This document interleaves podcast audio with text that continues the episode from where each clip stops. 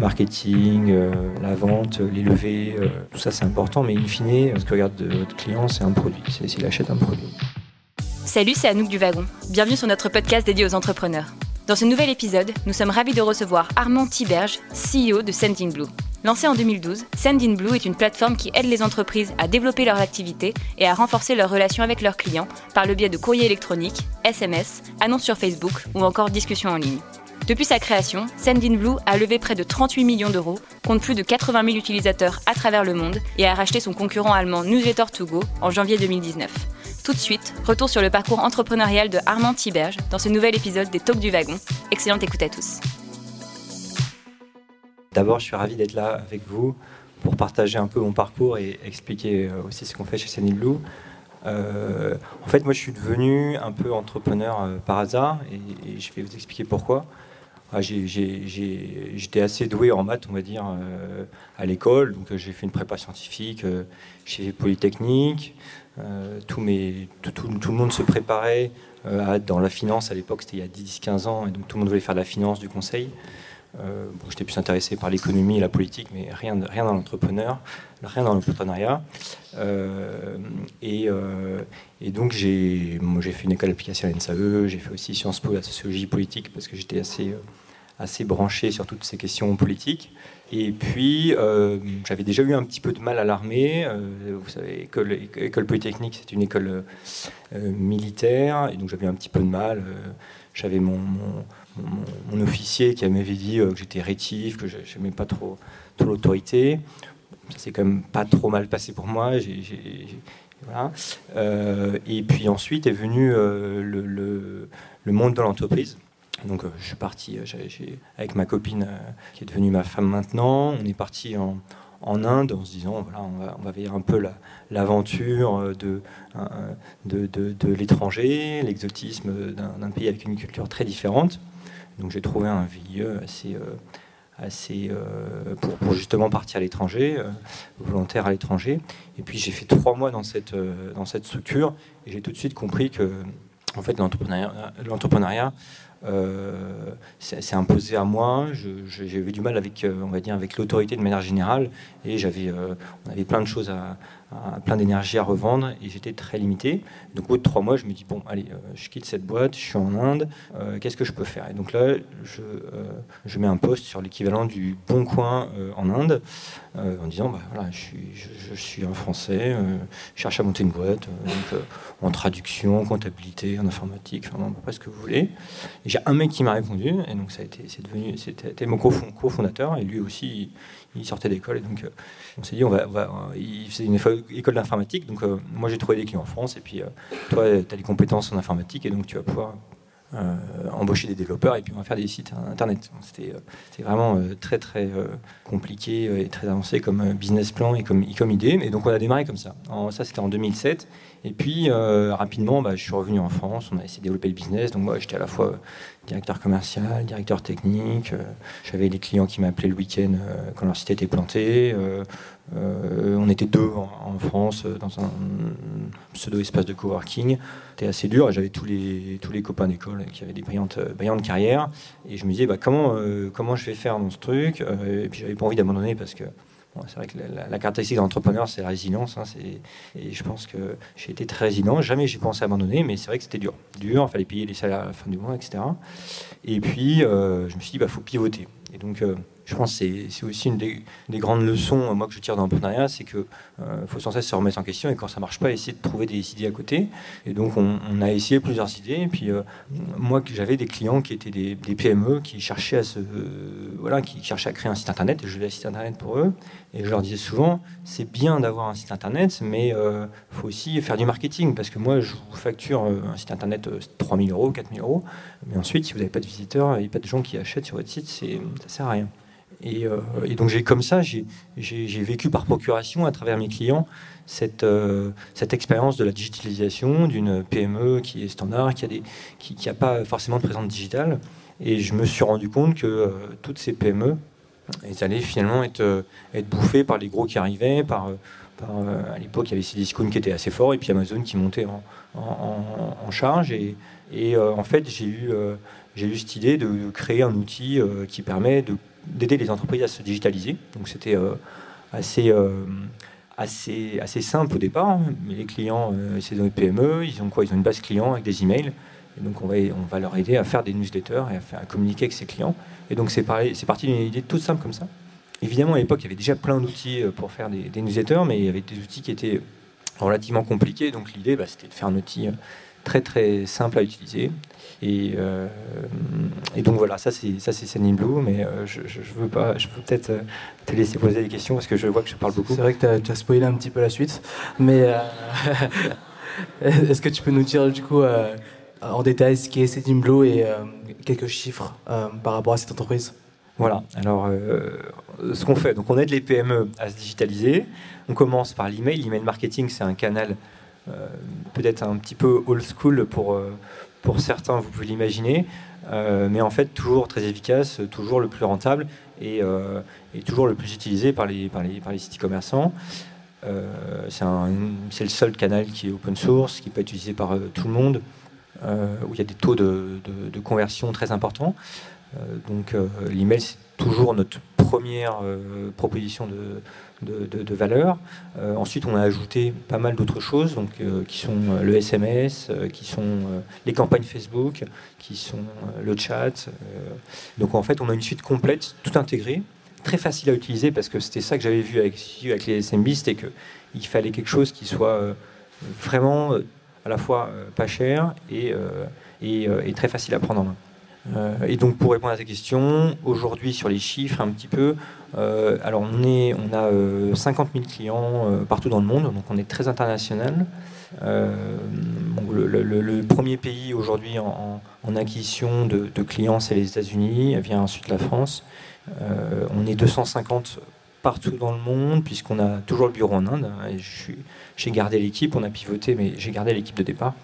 Euh, on a racheté une boîte, euh, je crois qu'on va en parler, euh, tu m'avais dit, à Berlin. Donc on a une soixantaine de personnes qui sont en Allemagne à Berlin. Et enfin, on a un petit, petit, bureau à Seattle, donc sur la côte ouest. On va finir l'année avec 30 millions de chiffres d'affaires, une croissance de l'ordre de 70%, donc très, très, toujours très très forte. On a levé 35 millions, et est-ce que je sais pas, j'ai tous les chiffres, qu'est-ce que je pourrais dire d'autre? C'est pas mal, ouais. C'est pas mal, je pense. Euh, juste pour revenir un petit peu sur l'internationalisation, euh, lorsqu'on crée une boîte, une start-up, euh, c'est vrai qu'en général, l'accélération à l'international, la scalabilité à l'international, ça arrive plutôt en second lieu. J'ai l'impression que ça a été assez rapide chez vous. Pour quelles raisons ça tient selon moi à deux choses, c'est-à-dire qu'on était déjà, moi j'étais déjà dans l'international puisque j'avais démarré la boîte en Inde, donc j'étais déjà dans, le, dans un contexte vraiment global. et la deuxième raison, c'est tout bêtement que un outil digital comme le nôtre, euh, il, euh, il traverse assez bien les frontières. Euh, et que notre acquisition, aujourd'hui encore, elle est essentiellement digitale. Et donc, on fait par exemple pas mal de, de pubs sur AdWords. Et ça, c'est hyper scalable. Donc, vous pouvez en faire partout dans le monde. Vous avez des spécificités évidemment géographiques sur la langue évidemment, mais aussi les concurrents locaux. Mais globalement, quand vous vantez un produit digital, ça s'exporte assez bien. Et donc tout de suite, c'est vrai qu'on a eu le site en français et en anglais. Et on a eu. Euh, et on a deux ans après, on a fait en, dans toutes les, six langues, donc euh, espagnol, italien et portugais et allemand. Euh, et, et c'est vrai que c'était ça qui était intéressant dans le projet, que moi j'ai aimé. Je me suis dit, j'ai une belle équipe en Inde et tout. J'ai compris maintenant comment comment faire un produit technologique, comment scaler le truc et faire un produit comme euh, ce que, enfin, ce que j'avais trouvé permettait d'aller à l'international euh, hyper rapidement en fait. Hein. D'accord, ok. Hum, par rapport à vos concurrents, vous parlez tout à l'heure de, vos concurrents locaux. Euh, on peut parler de Mailchimp, par exemple, sur, le concurrent un peu international, sur la partie mailing. Hum, quels sont un petit peu les concurrents que vous avez aujourd'hui sur le marché français et quel est votre positionnement et votre avantage concurrentiel par rapport à eux? Ah c'est toujours. Euh, oui, j'ai cette question euh, depuis le début. C'est-à-dire que j'ai cette question euh, et je ne sais pas comment vraiment bien y répondre. je vais essayer de vous répondre quelque chose, mais euh, depuis deux, donc j'ai levé, euh, j'ai fait pas mal de process de pitch euh, pour lever de l'argent, et à chaque fois il y a cette question, et, les gens ils disent mais c'est quoi votre secret sauce? Comment, enfin, comment ça se fait que vous ça marche? Alors je dis pas que les autres marchent pas, mais c'est vrai qu'on a eu une, croissance beaucoup plus importante que les concurrents. Que Mailchimp en effet est notre concurrent frontal principal sur qu'on regarde beaucoup évidemment euh, je, dirais que euh, voilà, je suis un, ingénieur, j'ai vraiment bâti cette boîte autour du produit. Je pense qu'il ne faut jamais oublier ça. Euh, le marketing, la vente, les levées, tout ça c'est important, mais in fine, ce que regarde votre client, c'est un produit, c'est s'il achète un produit. Et, cette attention au produit, et cette, dans un milieu concurrentiel, puisqu'on a, je sais pas, on doit avoir 1000 concurrents partout dans le monde, euh, enfin, il y, a énormément de gens qui proposent de la communication digitale, euh, c'est évident. Et, en fait, l'attention au produit, avoir un produit qui soit hyper simple à utiliser et, euh, en même temps qui réponde aux besoins principaux de la SMB, je pense que ça, ça a été, ça a été clé dans notre, dans notre succès. Mais oui, en France, on a des acteurs qui étaient implantés depuis longtemps. Sarbacane, on a aussi Meljet qui était un peu avant nous, qui, a fait pas mal parler d'eux. Voilà, mais, encore une fois, en restant focus sur ses clients, euh, je pense que c'est ça qui nous a permis de bâtir un super produit. Et je pense que la réussite, elle est là, tout simplement. D'accord. Justement, vous mentionnez la, tu mentionnais la partie un petit peu euh, PME. Euh, pourquoi avoir choisi cet axe, avoir une clientèle exclusivement PME de manière générale? Je pense qu'on. je ne sais pas si on choisit vraiment. Moi, je. Enfin, on choisit, oui, on choisit d'une certaine manière. Ce n'était pas un choix qui était conscient. Je pense que rétrospectivement, si on regarde, c'est un choix qui, pour moi, avait du sens. Euh, parce que moi je suis passé par là, j'ai été euh, une PME, parce que j'ai vu mes clients qui aussi cherchaient des clients, euh, que voilà, ça me touchait, cette, ces, gros qui arrivaient, en particulier Amazon, qui allait, bouffer tout le monde, hein, qui vont peut-être bouffer tout le monde d'ailleurs, c'est encore vrai aujourd'hui. je pense que c'est une histoire qui me, qui me touchait de, de les aider, ces petits clients, à justement prendre le virage digital digital, il bouleverse euh, les habitudes de consommation des, gens. Euh, et malheureusement, il y a une inertie dans les, chez les PME qui est assez importante, du fait de l'organisation, du fait de, des dirigeants qui ont un certain âge. Donc elles veulent tous, elles savent tous qu'elles doivent prendre du virage digital. Et c'est pas simple. C'est pas simple. Donc les aider à faire ça avec un euh, produit vachement facile d'utilisation, c'est un truc qui me, qui, m'a, qui, m'a, qui, qui, qui me parlait à moi. Justement, le virage digital a été impacté par la, RGPD en mai 2018. Euh, comment vous l'avez appréhendé? Comment vous l'avez euh, préparé? Et euh, comment ça s'est passé du coup en interne? Alors, RGPD, oui. Alors, donc c'est le, le, règlement européen qui justement protège les données des, clients. Donc c'est une initiative que, que, qui, est, qui, est, très originale, qui vient de la France, qui vient de la France, qui vient de l'Europe, pardon. C'est la première fois que l'Europe pousse euh, un sujet digital et en pointe par rapport aux États-Unis. Euh, et euh, pour nous, c'était en fait une super nouvelle parce que en fait, moi j'envoie des emails. On envoie voilà peut-être des chiffres. On envoie 70 millions d'emails par jour. Donc on est quand même des, gros envois d'emails. mais vous avez en face des gens. Donc nous, on demande à nos clients que les emails qu'ils envoient soient opt-in, c'est-à-dire que les gens qui ont des emails, ils, ils sont d'accord pour les recevoir et qu'on respecte évidemment la désinscription et Airboons, etc. C'est évidemment Internet euh, digital, c'est le Far West, vous savez pas vraiment, vous avez des gens partout dans le monde qui font un peu n'importe quoi. Euh, nous, on a toujours euh, essayé de respecter les règles, de pas ne pas utiliser comme une plateforme de spam, mais finalement, vous aviez des concurrents qui n'avaient pas forcément cette déontologie et, et dont les, les, condamnations étaient vraiment symboliques. un mec qui vous attaquait, vous étiez condamné à payer 500 euros maximum par, par plaignant. Donc, euh, en fait, il n'y avait pas de sanction euh, réelle euh, de, respect de l'opt-in. Là, vous avez une sanction qui est, qui est 5% du chiffre d'affaires ou 20 millions, le, max des deux. Donc, c'est des sanctions qui sont colossales. C'est aussi la première fois qu'on ne prend pas le consommateur final pour, une chose qu'on exploite. Donc c'est, je pense que c'est, très très bien et j'espère qu'on ira plus loin. Donc pour nous, pour nous au niveau business, euh, pour nos business, il y a eu un petit impact euh, positif au moment de RGPD parce que tout le monde a, voulu envoyer des emails pour dire à leurs clients qui étaient RGPD. Et puis après, ça s'est un peu essoufflé, mais globalement, ça ne nous a pas impacté. Et justement, vous êtes présent internationalement, en Inde, aux États-Unis, en France. comment toi, tu adaptes ta stratégie vis-à-vis de ces différentes implémentations, ces différentes implantations dans le monde? Comment tu, tu réalises ça? Euh, nous, on fonctionne beaucoup par langue. On a vraiment des clients partout, partout, partout dans le monde, dans tous les pays du monde. Je pense qu'on a un client. On adapte euh, quand on va être fort sur un pays. Euh, enfin, nous, notre focus c'est vraiment l'Europe parce que après, il y a des considérations d'investisseurs, de valorisation de la boîte, et que évidemment, si vous dites vous êtes le leader américain, quand vous êtes le petit français, c'est c'est pas forcément des choses qui qui parlent forcément à des investisseurs. Donc l'accent a été vraiment mis sur un leader européen, même si les États-Unis c'est le premier pays aujourd'hui pour nous. On, s'adapte assez peu en fait. pour être honnête, on s'adapte assez peu. C'est-à-dire qu'on on vend le même produit partout. Euh, vraiment, on voulait être plus proche de nos clients, donc ça veut dire avoir des gens euh, qui parlent la langue du client. Donc on a euh, des gens, il y a 27, une centaine en France et on a, il y a 26 nationalités différentes. Euh, pour parler six langues, mais en fait, il y, a des gens qui viennent un peu de, tout, euh, de, de, de, tout, le, tout, le, monde entier. Et donc, être, au plus proche des clients, parler leur langue, c'était ça qu'on a fait.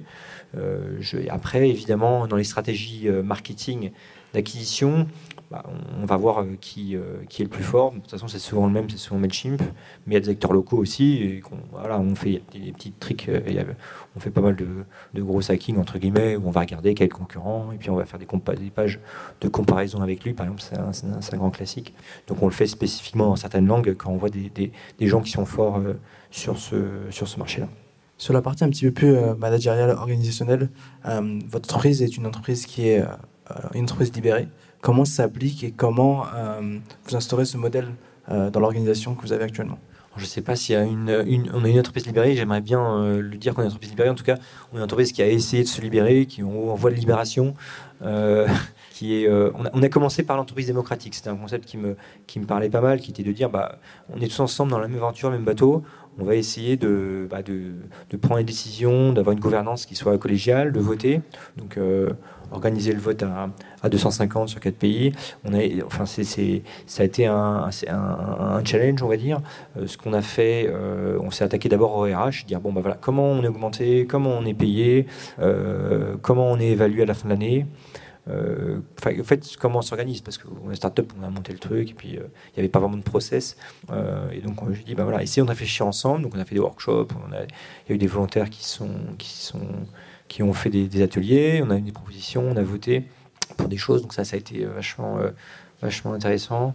Euh, j'ai aussi dit, bah, tout le monde doit avoir des, stock options, tout le monde doit avoir des BSPCE ou des BSA chez nous, donc partout dans le monde, que ce soit le testeur en Inde ou le, ou le, gars au support aux US, tout le monde a des, a des, des stock options, donc ça c'était un truc assez fort de dire, bah voilà, on vit une aventure commune, et, et puis, et puis c'est vrai que pour être vraiment très honnête sur ce sujet de l'entreprise libérée, moi j'y étais beaucoup attaché parce que je me suis dit quel est le sens que je donne à mon entreprise en fait? Bon bah faire plus de chiffre d'affaires, plus de clients, bon c'est bien, mais mais en fait euh, c'est important aussi que les gens se sentent heureux, s'épanouissent au travail, euh, arrivent le matin avec le sourire et, et qu'ils soient contents de travailler chez nous. Donc ça c'est euh, l'entreprise libérée permettait justement de de pouvoir faire ça sur le papier et en fait en pratique quand on a la la contrainte euh, des actionnaires, la contrainte de la croissance. Une entreprise, bah, ça, bouge beaucoup, vous imaginez. Euh, et donc, c'est pas. Euh, et, en fait, il y a eu beaucoup de résistance en interne aussi. Des gens qui ont dit Ouais, non, mais attends, moi, je suis pas là pour décider, c'est toi qui décides. moi, j'ai pas d'avis sur la question. Donc, finalement, on a une culture très démocratique, on donne beaucoup la parole aux gens, mais je dirais pas que l'entreprise est libérée dans le sens où je pense que pour faire une entreprise libérée, il faut d'abord créer un projet où tous les gens adhèrent à ce projet d'entreprise libérée. Or, euh, quand j'ai dit ça, bah, il y a plein de gens qui étaient dans la boîte, qui n'étaient pas du tout dans, ce, dans cet état d'esprit. Euh, donc, euh, ouais, je suis un petit peu, je suis un petit peu partagé sur l'entreprise libérée. Je, trouve que c'est un super idéal, mais j'ai pas trouvé le truc. Ou alors, il aurait fallu dire bon bah non, on s'en fout de la croissance, on s'en fout de l'EBITDA, on s'en fout de, de, des investisseurs. Donc en fait, c'est un petit peu des priorités qu'on va mettre quand on développe l'entreprise. Et, euh, puis, il aurait fallu dire à la moitié de la boîte, bah, vous, n'êtes pas très entreprise livrée, bah, allez chercher un boulot ailleurs parce que en fait ici, euh, on veut des gens qui, qui ownent les sujets, qui, veulent voter, qui veulent participer à la vie de la boîte. Et, et c'est pas le cas de, de, plein de, c'était pas c'est pas le cas de plein de gens dans la boîte. Et comment vous gardez justement cette culture, ce fonctionnement, par exemple avec le rachat de votre concurrent en Allemagne, comment vous arrivez à pérenniser cette, cette culture au sein des organisations qui sont internationales? Alors là, avec le rachat de, de, la boîte en Allemagne, c'est vrai qu'on était, on partait de loin parce que eux, ils étaient vraiment, euh, ils, partageaient rien. Alors que nous, c'est la transparence, tous les budgets, tout, est public. J'ai proposé que les salaires de tout le monde soient publics. Après, il y a des gens qui voulaient pas. Mais je comprends. Donc on a dit, bah non, il y a des gens qui veulent pas. les salaires sont pas publics.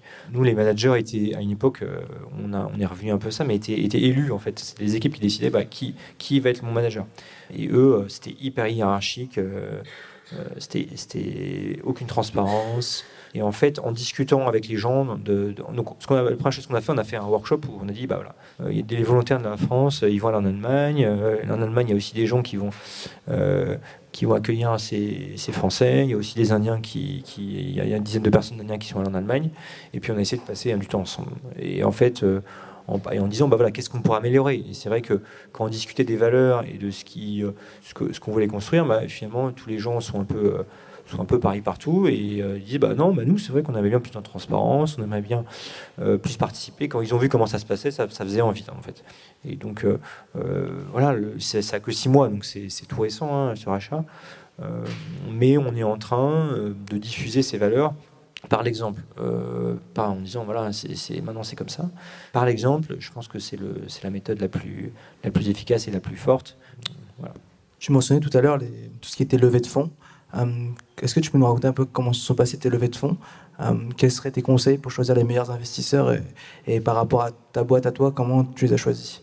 Donc nous, on a levé, juste pour l'historique, on a levé en 2013 1 million et en 2017 30 millions. Donc on est passé de 1 à 30, c'était assez... Euh, et en fait, parce qu'on a été break-even rapidement, on n'a pas eu... a un business qui a généré de l'argent rapidement, donc on a réussi à grossir sans, sans investir trop. Euh, le premier million était vraiment difficile. On a négocié pendant, je sais pas, presque un an. On a discuté de tous les termes, les trucs du, contrat. C'était des business angels qui, voilà, c'était beaucoup d'argent pour un million mettre dans une boîte. Donc été assez, euh, assez épique. En plus, ils, ont pris une grosse partie de la boîte à l'époque parce que j'avais pas bien valoriser la boîte, euh, entre guillemets. Et, euh, et puis, euh, et puis les, les, 30 millions, étonnamment, ça a été hyper rapide parce que les gars, c'est bon, partait grosse, donc c'est un fonds. c'est un fonds très organisé, très professionnel, des gens qui ont une concurrence qui est internationale. Hein, je veux dire, il n'y a, y a, pas, a pas pire métier et pire compétitif que les fonds. C'est-à-dire que les gars, ils sont en concurrence avec 1000 fonds différents, donc il faut qu'ils aillent très vite, qu'ils soient très bons. Donc, euh, on a eu deux meetings. Après, ils, ont, shooté une, une term sheet euh, deux, semaines après. Et je dirais, euh, et puis voilà, et, c'était, on n'a pas forcément pris la meilleure, offre, mais ce qui a surtout conditionné le, choix, c'est le fit humain. En fait, c'est comme dans la vraie vie. Et puis l'investisseur, c'est comme des gens avec qui vous allez passer du temps, qui ont enfin, qui vont avoir l'importance sur votre business. Votre business, c'est quand même pas mal dans votre vie. Donc, euh, euh, donc en fait, euh, ouais, j'ai. Après, vous, en fait, vous, faut, se dire, est-ce que les investisseurs, je pourrais être, je pourrais être pote dans la vie avec lui, mais si vous n'avez pas être pote, mais voilà, il faut qu'il y ait un fit humain. S'il n'y a pas de fit humain, il ne faut pas le prendre. Ça va pas, ça va pas marcher. Puis après, il y a des caractères différents, il y a des styles différents. Donc, il faut prendre des gens qui vous ressemblent un petit peu.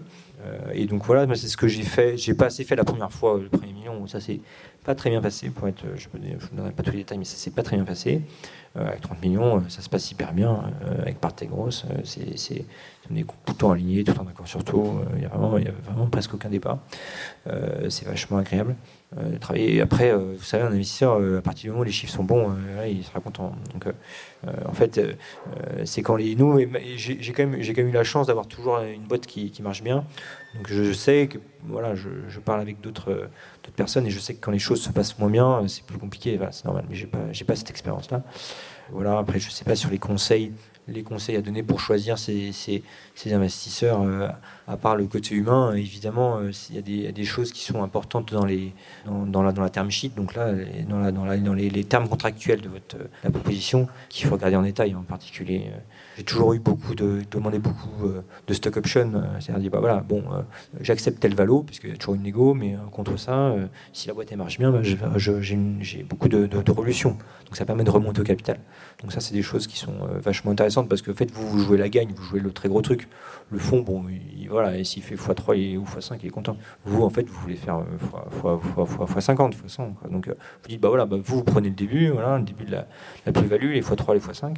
Et puis moi, je prends la rêve. Moi, moi, je, moi, moi, je prends, moi, moi, je prends les actions si jamais j'arrive à faire le, rêve. Donc ça, euh, j'ai toujours fait comme ça et ça m'a plutôt réussi. D'accord.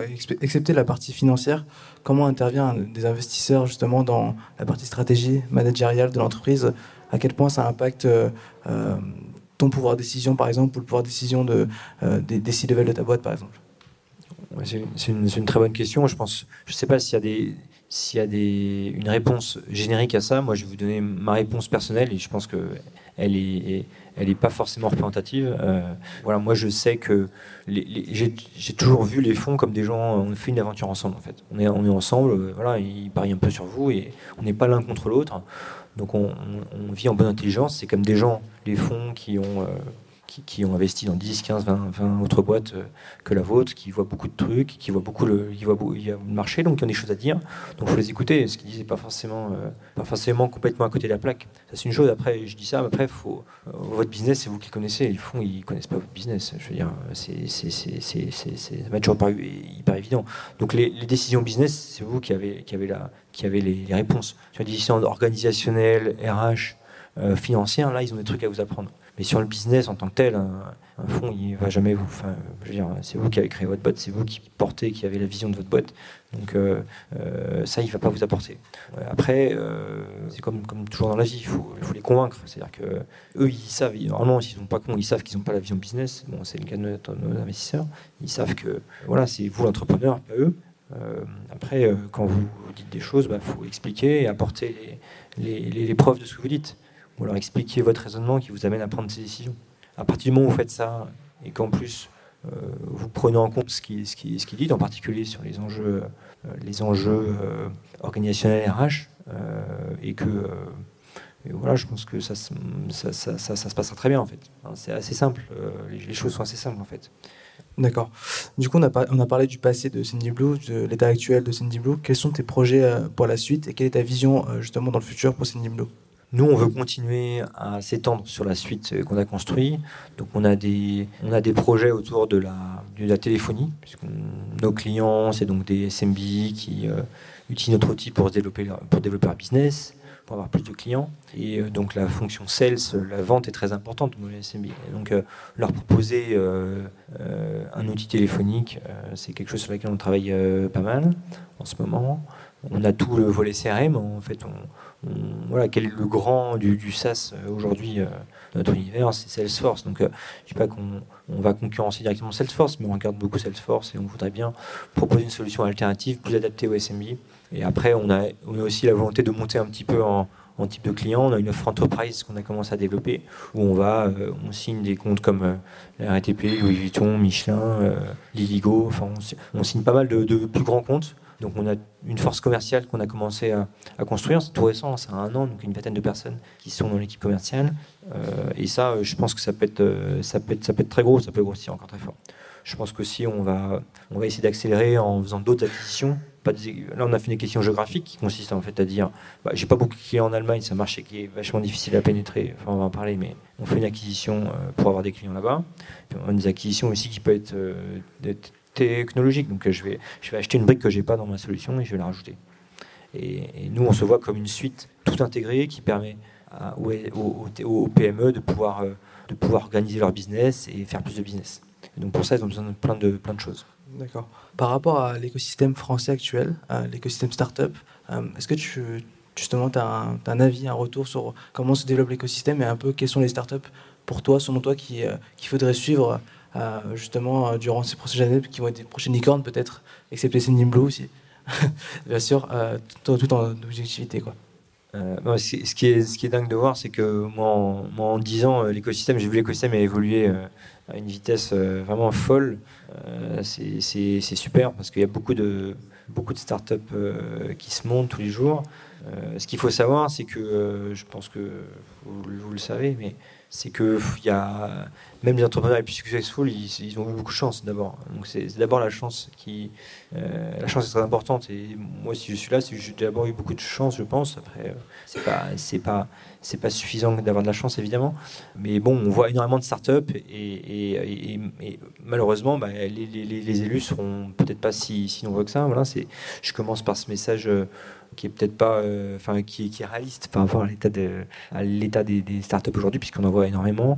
Euh, après, moi, je suis pas, euh, je suis évidemment l'actualité des startups, mais on va dire d'assez d'assez loin, je dirais.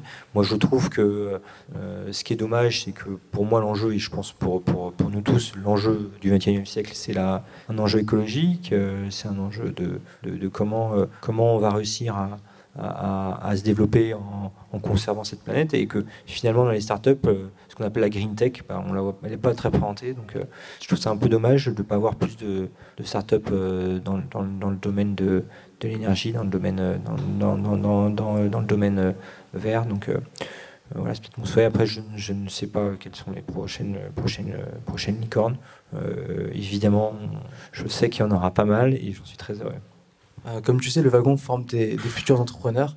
Euh, est-ce que tu aurais un conseil ou des conseils sur euh, à la fois des formations, des écoles ou des, choses à suivre qui permettront justement aux personnes qui sont aujourd'hui ici de se lancer dans l'entrepreneuriat?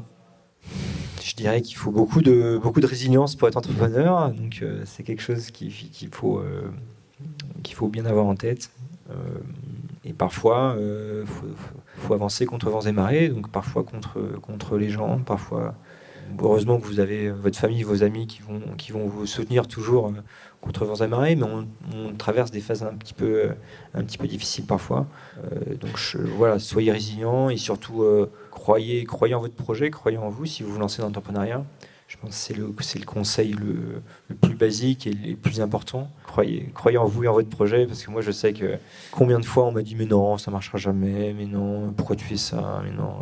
Et, j'ai voilà, j'ai tenu, tenu, et finalement euh, j'en suis là aujourd'hui. Donc. Euh. Euh, j'ai une première question, c'était sur la croissance internationale. T'as pas parlé de la Chine alors, problème de j'ai pas parlé de la Chine. Pourquoi? Parce qu'en Chine, ils sont passés à ils ont sauté, euh, ils ont sauté une étape et ils n'utilisent pas l'email. Euh, ils sont passés directement au chat, donc ils ne s'envoient pas d'email. Comme la base de business, c'est l'email parce que la base client, c'est d'avoir identifié par un email. On n'a pas, on s'est pas lancé en Chine et, et c'est quand même la Chine est un pays très très très très compliqué à attaquer. Mais bon, on y a, on y a pensé parce qu'il y a des solutions de CRM et je pense qu'il y a beaucoup de choses à faire. Dans le digital, ils sont un peu, ils sont un peu, ils sont un peu à la masse. En tout cas, c'est mon copain chinois qui me dit ça. Il me dit vas-y, va en Chine et tout. Mais, mais comme ils n'utilisent pas l'email, on n'a pas, on n'a pas fait le mot. Tu parlais tout à l'heure de démarches pour la planète un peu responsable. Et, quand tu parlais aussi des SMIs, ça me faisait beaucoup penser au tout ce qui est milieu euh, non lucratif. Et euh, est-ce que vous avez déjà pensé à euh, vous étendre vers le milieu non lucratif pour les aider justement dans leur démarche marketing? Parce qu'ils sont généralement dans des cas assez similaires à ce que tu présenté pour les SAMI, c'est-à-dire euh, peu de moyens et peu de savoir en fait de comment développer pour lever des fonds, pour, avoir des dons, etc. on a 20% de nos clients sont des, sont des associations des NGO, donc c'est c'est beaucoup. et on a une offre, on a une offre pour les pour les NGO de moins, de, de, moins 20%. Et alors, et chez nous, c'est rigolo parce que c'est même venu, et moi je suis très content qu'il y a des gens qui sont arrivés chez nous en interne et qui ont dit Mais euh, euh, qu'est-ce qu'on fait pour les assos? Et donc, il y a un projet, mais alors j'avoue que je ne sais pas où ça en est, mais de euh, donner l'outil gratuitement aux associations.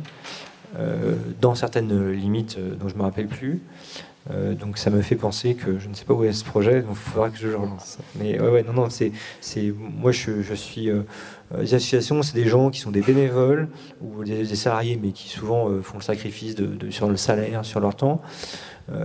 évidemment, c'est au monde économique de les aider. Donc je viens, nous en plus, on a tout intérêt, euh, même pour des questions marketing, même si tu es juste intéressé euh, pour des questions marketing, on a tout intérêt à ce que le bouche-oreille se fasse aussi parmi les associations. On a 60% de nos clients viennent euh, via le bouche-oreille. Donc on l'aide aussi en faisant des choses comme ça. Mais même, on va dire théoriquement, intellectuellement, moi je, je, je, suis, je, suis, je, suis, je serais pour ça, mais on, va lancer le projet. Très, très bon point. Moi, c'est une question sur l'investissement. Vous avez fait des fonds de 30 millions, je crois, une montée de fonds une levée de fonds. Qu'est-ce qu'on fait avec 30 millions concrètement?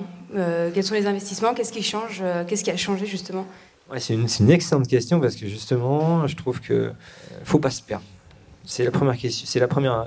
C'est le. C'est la première chose que j'ai appris.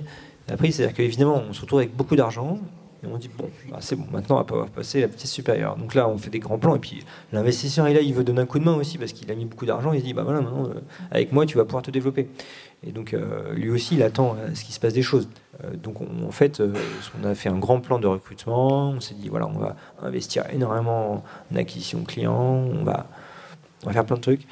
Et, et en fait, et tout ça très rapidement. Et nous, on était une boîte qui était habituée finalement à, à se développer break-even, avec une croissance qui était toujours égale à, enfin, que, permettait la génération de, des revenus par nos clients existants. Et en fait, euh, euh, donc ça c'était en 2017, et en fait 2018, bah, ça a été presque contre-productif parce qu'on a embauché, euh, on, a, on a embauché trop rapidement, donc tu avais plein de gens qui sont arrivés, qui n'étaient pas bien onboardés, et donc ça a été assez chaotique. Aujourd'hui, ça va beaucoup mieux. On a investi, en fait, dépenser de l'argent, c'est assez simple, en fait, vraiment. Surtout, non mais c'est vrai, surtout, mais vraiment, surtout en marketing, quoi. C'est-à-dire que en marketing, en fait, vous faites de l'acquisition client, vous pouvez dépenser des, millions euh, pour rien, quoi. Donc, euh, on a vraiment dépensé des millions pour rien. Euh, donc après, on a aussi, ça nous a aidé à acheter une boîte. Donc ça, c'est un vrai truc. Ça, c'est ça, c'est pas pour rien. Une boîte avec une base solide, une base de clients, etc. donc moi, j'ai pas de, j'ai plutôt le sentiment. En fait, ça, ça, donne quand même une certaine sérénité. C'est-à-dire que euh, quand vous avez euh, beaucoup d'argent sur votre compte en banque, ça vous permet de prendre des risques, euh, d'expérimenter des choses, ça vous permet d'embaucher plus en amont des gens, ça vous permet aussi d'embaucher des profils que avant vous ne pensiez même pas pouvoir vous les payer. Ça, quand même, même c'est pas mal. Après, il faut, faut, garder en tête que c'est un business et un business c'est fait à la fin pour être profitable et créer de la valeur, créer de l'argent pour les, pour les investisseurs parce que vous travaillez quand même plus ou moins euh, pour les investisseurs. Hein. C'est quand même si vous montez une startup, c'est comme ça qui va se passer euh, in fine. Euh, donc voilà mon expérience qui est, faut pas, faut pas se perdre en route, mais ça vous quand même vous permet de faire des choses et des expérimentations que vous pouvez pas vous permettre si vous n'avez pas cet argent. Ouais, bonsoir. J'avais une petite question, c'était sur la culture d'entreprise. Vous l'avez un peu évoqué, mais c'était savoir que vous avez une croissance assez forte, comment vous avez fait pour, soit si on avait déjà une et si elle, si elle est forte, pour vous assurer qu'elle perdure ou qu'elle évolue avec, avec vous et euh, notamment aussi avec les recrutements, comment vous faites pour que ça matche en fait avec, avec vos équipes alors, les, les, premiers moments, en fait, quand, quand l'équipe elle se, elle se crée et quand vous êtes un petit nombre, la culture d'entreprise, elle est, elle est vachement forte, c'est vachement fusionnel parce qu'évidemment, vous vivez des choses, euh, c'est, tout le monde se connaît euh, et il y, y, a une proximité avec, avec, avec le, le, fondateur ou les fondateurs ou les dirigeants qui est importante. Et donc c'est le plus facile. Et c'est là, où, mais en même temps, c'est là où les choses sont pas du tout processées, où les gens ils arrivent, il n'y a personne pour leur expliquer euh, ce qu'il faut faire, tout le monde est, est, euh, est, sur mille trucs en même temps. Donc d'une certaine manière, ils sont, ils les nouveaux sont très mal onboardés.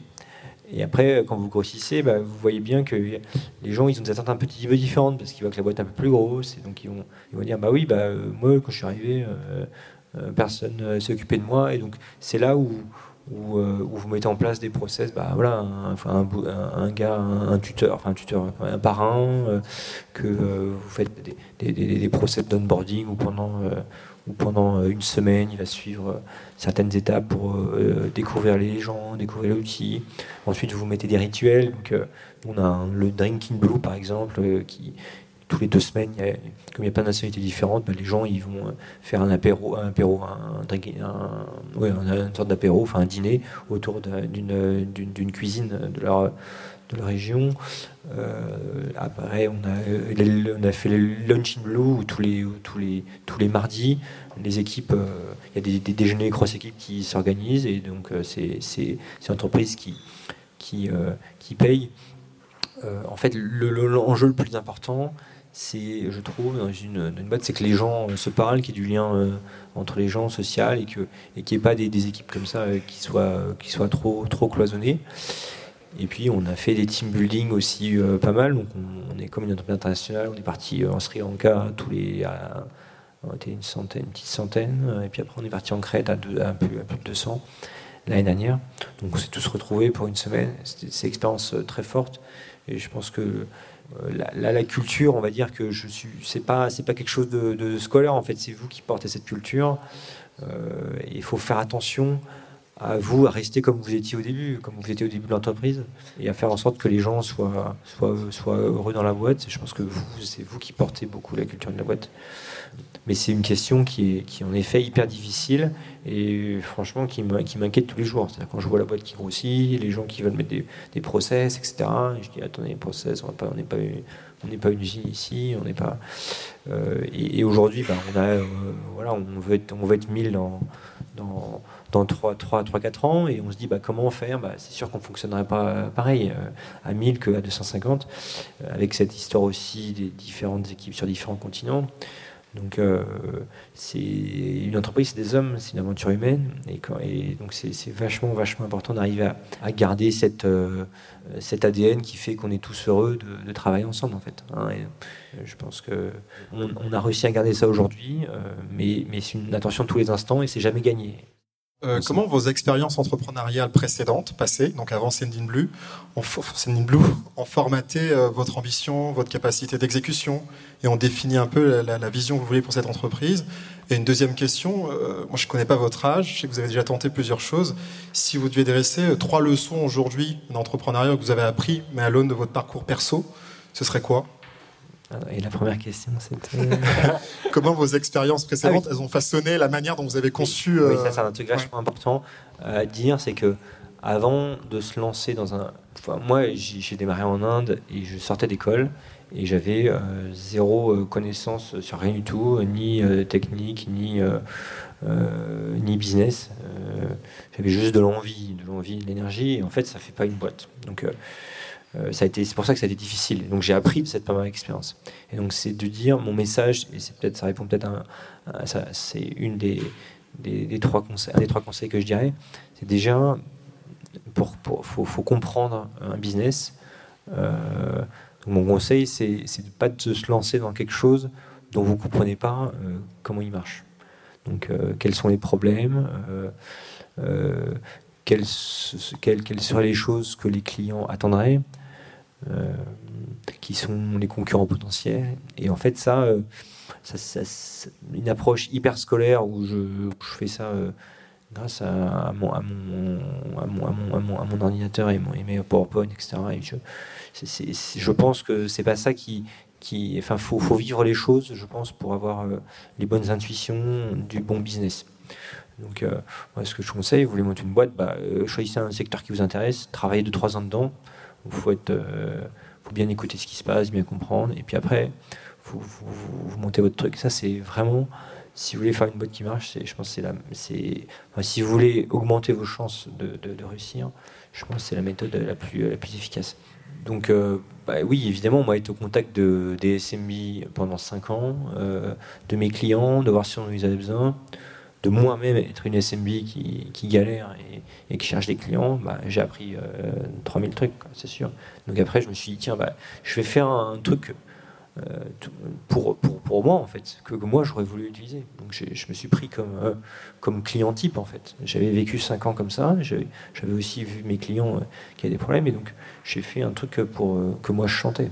Euh, alors j'ai déjà donné un conseil. Deuxième conseil, j'avais déjà dit, c'était soyez persévérant. Et puis troisième conseil, euh, ne lâchez pas. non, mais oui, mais je pense qu'il faut, faut, faut, faut croire en soi. C'est fini pour aujourd'hui. Merci d'avoir écouté ce podcast. Si cet épisode vous a plu, pensez à vous abonner sur iTunes ou Spotify. Et si ce n'est pas déjà fait, je vous invite à laisser un avis et à le partager sur vos réseaux préférés. À la semaine prochaine pour un nouvel épisode. Salut à tous.